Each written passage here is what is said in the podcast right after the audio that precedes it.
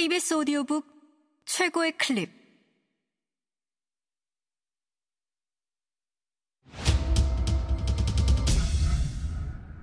KBS 오디오북.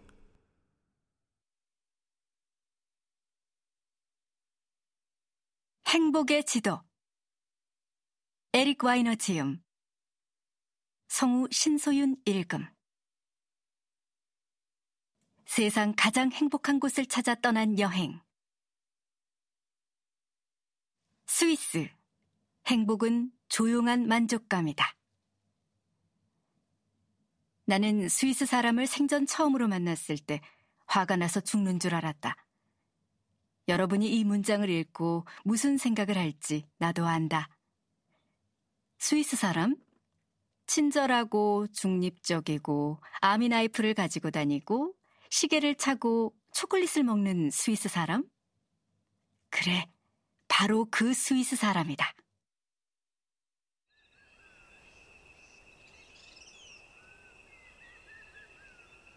1980년대 말 내가 탄자니아에 있을 때였다. 나는 여자친구와 사파리 중이었다. 빠듯한 예산으로 여행을 즐기고 있는 다른 여행자 넷과 함께 값이 싼 사파리 프로그램을 골라 나선 참이었다. 우리의 일행 넷은 털털한 노르웨이인 둘과 조용한 스위스인 부부였다. 우리 운전사는 굿럭이라는 이름의 탄자니아인이었다. 우리는 이것을 행운으로 생각했다. 그의 이름이 현실이 아니라 희망사항에 불과하다는 사실은 나중에야 깨달았다. 하지만 그때는 이미 너무 늦어서 일이 엉망으로 틀어지기 시작했다.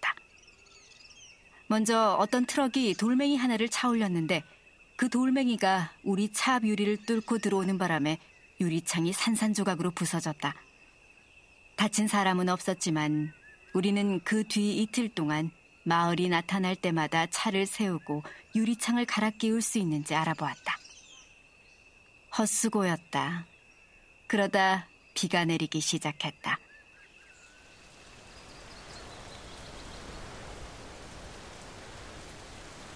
우기가 아니었는데도. 나와 내 여자친구는 고생 끝에 텐트를 세웠지만 몇 분도 되지 않아 텐트가 무너지는 바람에 빗물과 진흙에 흠뻑 젖은 비참한 몰골이 되었다. 노르웨이인들의 텐트는 간신히 버티고 서 있었다. 그럼 스위스인 부부는? 두 사람의 텐트는 직지선을 이용한 것이라서 마테호른처럼 굳건히 버티고 있었다.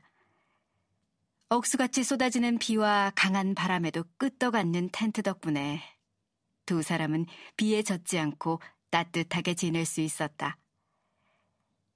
두 사람은 그 텐트 안에서 틀림없이 뜨거운 초콜릿을 마시고 있었을 것이다. 젠장, 능률적이고 능력 있는 스위스인들은 지옥에나 가버려라. 나는 그때 이런 생각을 했다.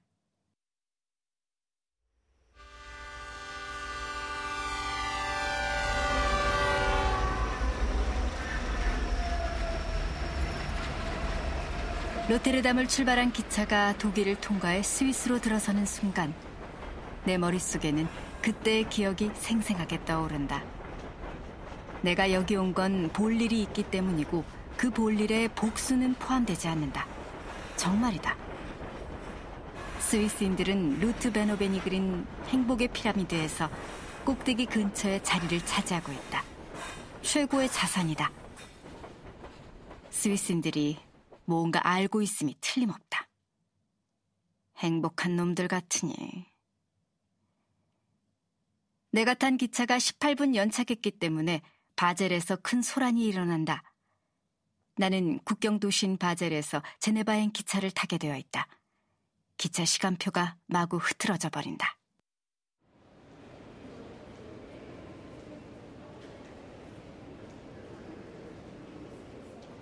나를 포함한 승객들은 약간 늦은 독일 기차에서 허둥지둥 내려 언제나 완벽하게 시간을 지키는 스위스 기차를 타려고 달려간다. 하, 정말 굉장해. 나는 헉헉 계단을 오르며 생각한다. 독일인을 일을 대충 하는 사람처럼 만들어버릴 수 있는 건 스위스인 뿐이야. 그래, 고정관념이 옳다. 스위스는 능률적이고 시간을 칼같이 지키는 나라다. 실업자가 거의 없는 부자 나라이기도 하다. 아, 공기도 깨끗하다. 거리에는 거의 티끌 하나 보이지 않는다. 초콜릿도 잊으면 안 된다. 이 나라에는 맛있는 초콜릿이 가득하다. 그런데 이 사람들이 행복하다고? 아프리카에서 훌륭한 텐트에 앉아있던 스위스 부부의 얼굴에서 나는 기쁨을 전혀 보지 못했다. 새치름한 기색이 아주 살짝 섞인 조용한 만족감밖에 없었다. 이 수수께끼를 풀기 위해 우리는 또다시 불행한 삶을 살다가 이미 세상을 떠난 백인 철학자들에게 도움을 청한다. 그 중에서도 아르투르 쇼펜하우어만큼 불행한 사람은 없었다. 그의 믿음처럼 행복이 정말로 불행의 부재를 뜻하는 거라면 스위스인들이야말로 행복해야 마땅하다. 하지만 행복이 그 이상의 것이라면 기쁨이라는 요소가 필요하다면 스위스의 행복은 린트 초콜릿처럼 짙은 어둠 속에 잠긴 수수께끼다.